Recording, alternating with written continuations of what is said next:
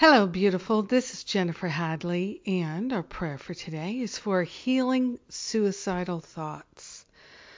Let's take that breath of love and gratitude. Let's open our heart and our mind to the power of love flowing through us, freely flowing through our awareness lighting up every cell, fiber, and function of our body temple with more love, the high vibration of pure love and compassion. We're letting go of suicidal thoughts. We're choosing to be grateful, grateful and thankful to place our hand on our heart, being grateful that love is, that spirit is, that we are one with the mighty and powerful Spirit of God.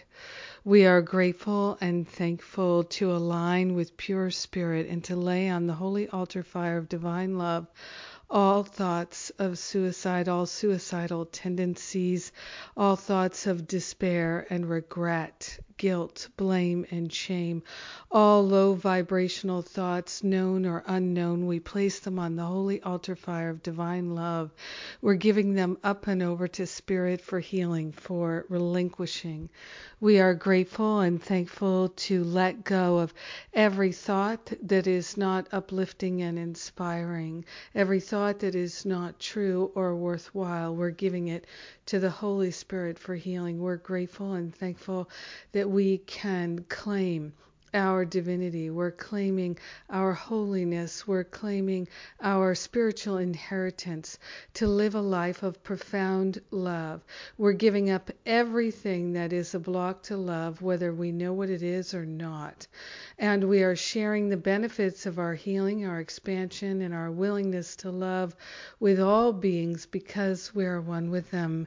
We're so deeply and profoundly grateful that the love of God is with us and for for us now and forevermore. We are truly grateful and truly thankful to choose love and light. In gratitude, we let the healing be. In gratitude, we know it's done. And so it is. Amen. Amen. Amen. Hmm. Yes. Yes, yes, yes. Oh my goodness. Yes. Sad news that people have chosen to take their lives. Uh, no one I personally know or feel strongly connected to through a human experience, except that we're all having a human experience, and everyone on this planet is my brother, my sister.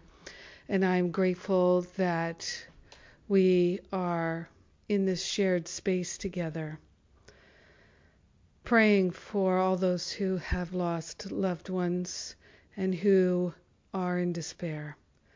Yes, we're grateful to come together and pray today.